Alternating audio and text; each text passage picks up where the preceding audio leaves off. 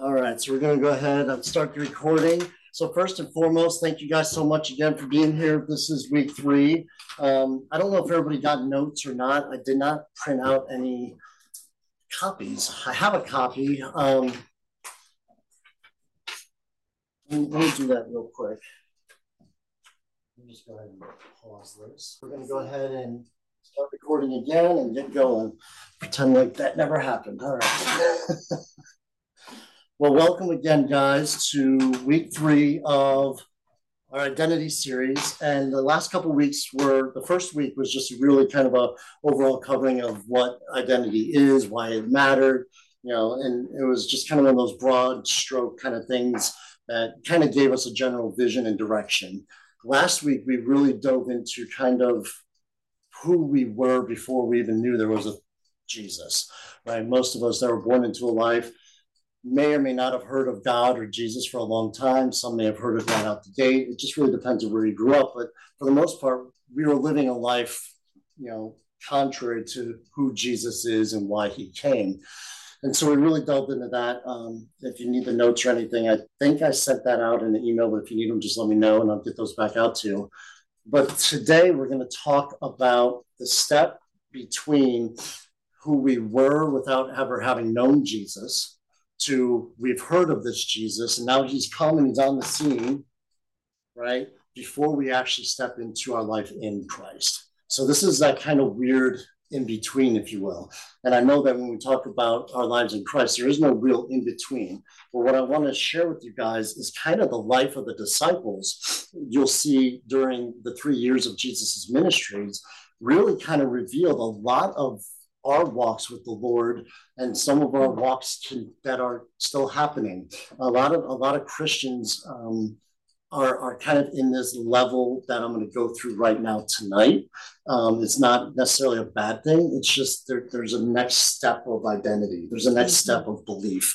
There's a next step of uh, you know who we are and who Jesus is in us. And so I'm, i hope to really kind of vet that out tonight. Hmm.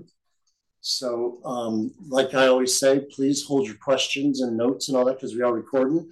But feel free to write whatever you need down. If I say something and you're just like that is whack, write it down, and we will come back to it during our question time.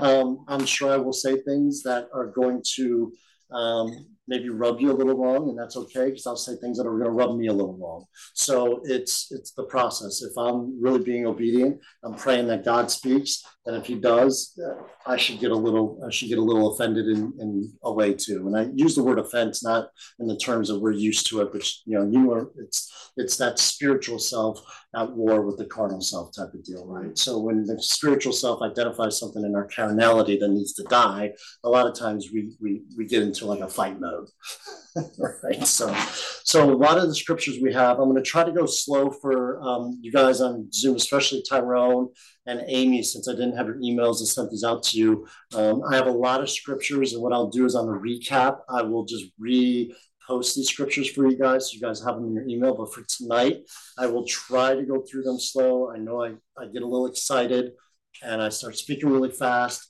And next thing you know, I covered two hours of stuff in like 20 minutes. So if I'm going too fast, you know, somebody just wave at me and let me know, slow down, Chris. But the first thing I wanted to really hit was this idea when Jesus came. So we just came through Christmas, and, and everybody knows, you know, Jesus, you know, came to earth was born of the Virgin. And, you know, we're not going to get into that because that's, a, you know, a totally different thing. But he, he had to come that way. He had to come the way he did so that he can then walk this life out and do something super important at the beginning of his ministry. And, and so what happens here is, is when Jesus comes, there's, there's an interesting statement that, that is made in Matthew 3 2 and Mark 115 and again in Matthew 4 17. So again, that's going to be Matthew 3 2, Mark 1 15, and Matthew 4 17. And so Matthew 3 2 says something here. It's when John the Baptist is preparing the way for the Lord, right? So he says, Repent, repent, for the kingdom of heaven is at hand. Right? And then and, and I'm gonna I'm gonna sheet and skip over Mark 115 for now. We'll go to uh, go to Matthew 4:17 since I'm right here.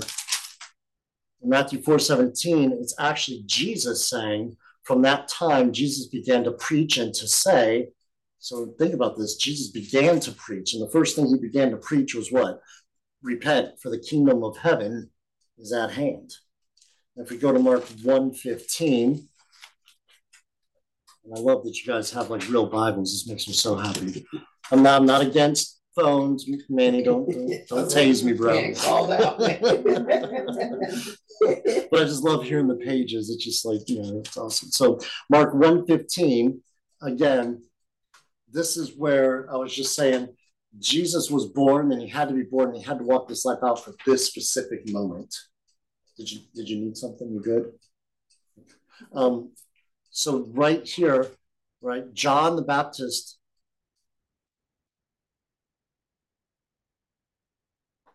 Oops, no, that's not. I got ahead of myself. So John the Baptist is put in prison right here. So Jesus says the time is fulfilled and the kingdom of God is at hand. Repent and believe in the gospel. Mm-hmm. So I got ahead of myself because I read this and I see how I get excited and I'm like, ah, right? So I know what's coming. So it's awesome. So three times here, both both John the Baptist and Jesus mention the kingdom of God is now at hand. Mm-hmm. Right? So what is the kingdom? Romans 14, 17 tells us that the kingdom of God is righteousness, joy, and peace in the Holy Spirit. Right? And that's powerful because in John 1, 4, 114, Jesus became flesh, right? The word made flesh and dwelt among us. And then two chapters later in John 6, he, he tells the disciples that his words are spirit and life. And then Peter, a few verses later, because Jesus says, Are you going to leave me too? He says, No, where would we go? Your words are eternal life. Right. So so right now we're talking kingdom is at hand. That means basically eternal life is at hand. Righteousness, joy, and peace in the Holy Spirit is at hand. Why is that important? Because if we go to Matthew 3 15, which is uh, where I was jumping ahead of a little bit here, Jesus says something amazing here. So John is baptizing. You guys know John, John the Baptizer. He's baptizing people in the in the river, and everybody's like, "Are you the one that's to come?" He's like, "No, I'm preparing the way." Right. So then he sees Jesus, and he's like, oh, right? Jesus comes from Galilee to John at the Jordan to be baptized by him, and John tried to prevent him. So we're down in verse 13 and 14 before we get to 15. So in 14, John actually tries to prevent Jesus. Think about this. He's preparing the way for the Messiah. He recognizes the Messiah comes and then tries to prevent the Messiah from doing something. How crazy is that? So he tries to prevent Jesus, saying, I need to be baptized by you. Now, how many of us would say that we would probably do the same thing? like, are you crazy, Jesus? Like, oh no, please, you got to baptize me. I know who you are, right? But no, why? Jesus says something absolutely amazing. He says, permit it to be so now, for thus it is fitting for us to fulfill righteousness. Why? Because he was born, right, and walked this whole thing out without ever sinning. He fulfilled what was it, 10 commandments and like 613 laws and never transgressed one of them. So he was the perfect, unblemished lamb slain before the foundation of the world. And when he got baptized, right, what does baptism mean for us? Yeah. It's being it's being crucified with Christ, it's dying. So Jesus going into the water symbolized his death ahead of his actual death. And it actually symbolized the sinless, spotless lamb dying and being resurrected. And he had no sin. Right? So he fulfilled righteousness because the only way to fulfill the old covenant was to walk out all 10 commandments and 613 laws. And not one could do that, right? The Bible tells us everyone falls short of the glory of God, every single one of us. So, you know, some people say, well, I'm good. And you're like, okay, have you ever lied? Well, just a little white lie. What's a lie? And it's punishable by death. it's just as punishable by death as murder in the one millionth degree. And so it, a sin is sin, and, and God is is not um, trying to decide the level of sin. He has just put a judgment of death on sin, right? Because it pulls you out of relationship with him.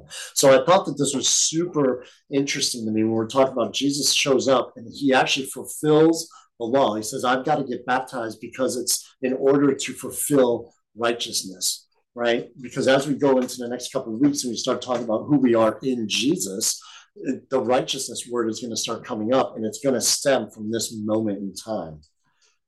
So Matthew uh, 5 17. Matthew heavy, apparently. Jesus says something very interesting because a lot of people will say things like, "Well, I'm not under the law, you know, or I don't have to follow the law. I'm I'm under grace." And you're you're right, absolutely. But Jesus says something here that's very interesting. He says, Do not think that I came to destroy the law and the prophets. I did not come to destroy them, I came to fulfill them.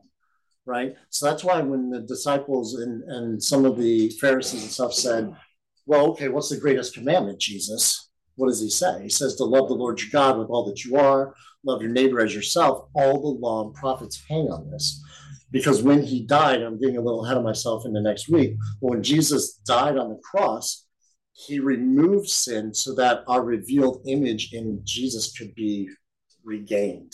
And when that's regained, then we become love. And when we become love, right, we're in him, then we fulfill the law and the prophets just as Jesus did. We don't have to try, it's who we are in him. So I'm a little ahead of that, but this is why that makes sense or why that even matters. Okay. So a lot of what we're seeing in the Gospels, in Matthew and John and Mark and in Luke, is encountering Jesus. Would you guys agree that uh, Jesus arrived on the scene and, and everybody that was walking with him or even not walking with him were encountering Jesus? Well, we would say is an encounter with somebody. I encountered that person. And Jesus was doing miracles and signs and wonders, and he was preaching and he was, uh, you know, sharing uh, a lot of amazing, uh, you know, kingdom related, heaven related uh, concepts and ideas. People were encountering Jesus. And I'm going to specifically talk about the disciples here because this is kind of our walk. The disciples encountered Jesus every single day, ate with him, talked with him, learned from him, you know, did life with him, kind of like we are talking about, you know, before we went live here. And yet, were they even in a place of understanding what that even meant? Jesus told them all kinds of stuff. And when Jesus died, how many of them stayed with him? None of them. They all scattered. John was the only one that stayed at the cross. And I think it had to be because of Jewish Jewish custom of giving Mary to John and John to Mary because Jesus was dying. So there had to be a transferal of sonship and, and mothership, right? But the disciples scattered. The Bible even tells us that one of them ran out of his clothes he streaked. We had a, we have a streaker in the Bible running from Jesus, who he encountered for three years of his life, with all the miracles, all the wonders, all that Jesus taught. That's intense. So it showed me that there's a lot of us that we can we can be introduced to Jesus. Somebody can bring us to church. Somebody can talk about the Lord and we can have an encounter through that person with Jesus, or we can read about, you know, we can encounter him in the Word, but it might not be ex- the fullness of where we end up needing to be, right? John 14, 29 is one of the one of the verses where Jesus kind of talks about there's many verses, but this is just one that talks about Jesus predicting his his uh, coming and suffering and, his death, right? So it says, and now I have told you before it comes. So he's, he's basically prophetically speaking here that when it does come to pass, you may believe. I will no longer talk much with you, for the rule of this world is coming and has nothing in me, right? So he's saying, I'm about to die. And he says it numerous times in the Gospels, but I will, I will rise again in three days he says this to the disciples how many times? I mean, there's plenty of times throughout throughout Scripture, right? And yet the disciples didn't believe that. They weren't fully convinced. That's what the word believe means. They walked with Jesus for three years and were not fully convinced. And when he said, I am going to die, but it's okay because I'll be back.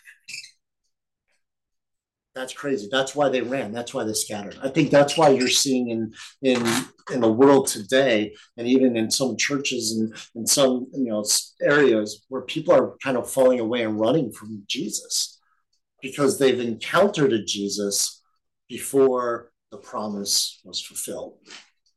So what do I mean? So right here, what we're seeing is pure and true discipleship. Jesus is, is, is showing us what true and pure discipleship really looks like.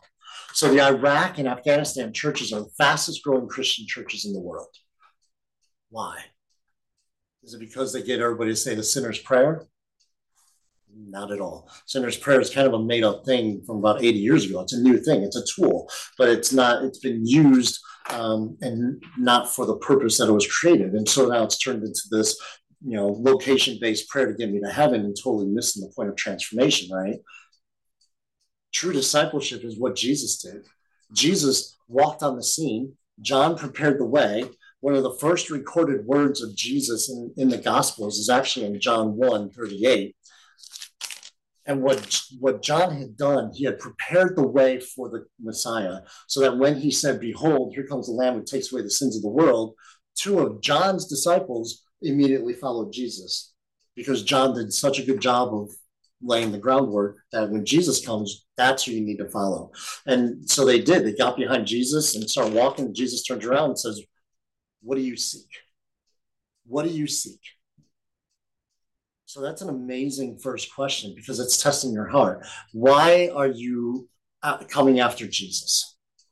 Why, why are you why are you following me? What is it that you hope to, to gain? So that's the beginning of discipleship. It's building relationship. It's it's it's starting to do life together. So the Afghani and Iraqi churches, that's exactly what they're doing. They don't come on the scene and say, "Oh, if you step out here and you know get shot, or you're going to heaven or hell." They don't do that.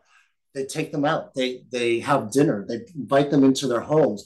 They do life together for months on end without ever bringing up Jesus but what, what did I say at the beginning of this? We are actually going to be walking into um, evangelical lifestyle where we are living our life out loud in a way that people actually start asking us about the hope that we have, right? Mm-hmm. And why we live the life we live, where we're not having to press it upon people. We're attracting people because they want to know what it is we have. And that's what's going on in, in, the Middle East is they're living this life. And then these people are saying, why are you doing this for us? Mm-hmm. What are you doing? And they've already prepped them. They've already shared enough with them. And they've already come to a place where when the name Jesus comes up and the, why they follow Jesus, they've already seen that in action for months on end. And it becomes a true transformational belief, a fully convinced belief because they have the action to back up the word. How many of us know that um, our words have power, but they have more power when there's action that backs it up? Right. That's why. That's why I think the Bible says our faith without works is dead. Not because it's what we do, but if we're fully convinced in who we are, we'll do the work because we're compelled by love, and we'll recognize that it's actually God in and through us for His good pleasure that does it. And so that work gets done, and it actually builds up the the power behind the word so that when it's actually spoken it creates transformation. Right? So matthew 28 18 through 20 uh, is kind of the culmination of this pure discipleship of jesus when he says something very amazing. Most of you know the scripture but you know we're, we're going to say it anyway and I'll start at 18 because that's where this goes. So Jesus came and spoke to them, saying, All authority has been given to me in heaven and on earth. All authority on heaven and earth. So go, therefore, and make disciples of all the nations, baptizing them in the name of the Father, Son, and the Holy Spirit, teaching them to observe all things that I have commanded you. And lo, I am with you always, even to the end of the age right? He says, Go therefore and make disciples of all the nations. so this is this is crazy because it doesn't say um, those who are called to evangelize go and make disciples of all the nations. Those who are called prophets, those who are specially anointed and gifted, it says, you all go, therefore, and make disciples. So, in order to make disciples, what do you have to have become? You have to have become a disciple. You had to have walked with Jesus right? And then there's a key point, and let's see where I'm at here. There's a key point here that I'm going to basically transition into next week's uh, teaching. The disciples walked for three years with Jesus and encountered him and and loved him and messed it up and you know made their mistakes and even went out in power and cast out demons and healed people like that's that's amazing but they didn't fully believe until they encountered the resurrected Jesus it wasn't until Jesus showed up in John 20 just appeared walk through a wall, whatever it is you want to believe in that space. But basically, Jesus shows up in the midst of a bunch of disciples that are freaking out and scared because they think they're about to die too. They just watch their they just watch their their their teacher, their friend, uh, their master get get murdered on a on a cross, and they think they're next. And Jesus is like poof. It's like he just shows up here in the room, right? Now, whoa, you know. But what what does Jesus do? He says, Peace be with you, right? Mm. The, you know, I bring you peace. Why? Because he made peace with God, but he does something amazing. He mm. breathes on them. And when Jesus breathes on them, they receive the Holy Spirit. And that's mm-hmm. their born again experience. That's their born again experience. They encountered the resurrected Jesus. And how many of those disciples died for the namesake of Christ? Every single one of them. Not one of them ever went back on their belief again. And I think you gotta you gotta just kind of consider they encountered Jesus, but it wasn't until they encountered the resurrected Jesus that they were fully convinced. And that's kind of where we're going to go into into next week is this idea of now that Jesus is resurrected and we get to partake in that resurrection, what does that mean? What does that mean?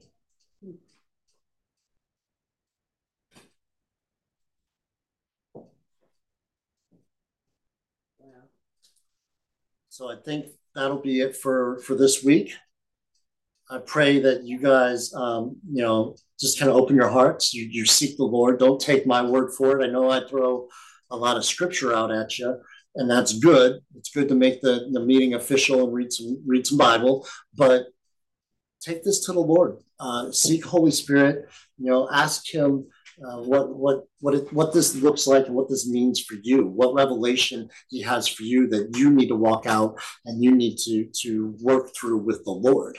Right, and then uh, you know, I would love that we would continue to have time together in talking about those perspectives and vetting some of that stuff out because what I'm sharing is just what I feel the Lord has revealed to me and he's revealed it to me to potentially share.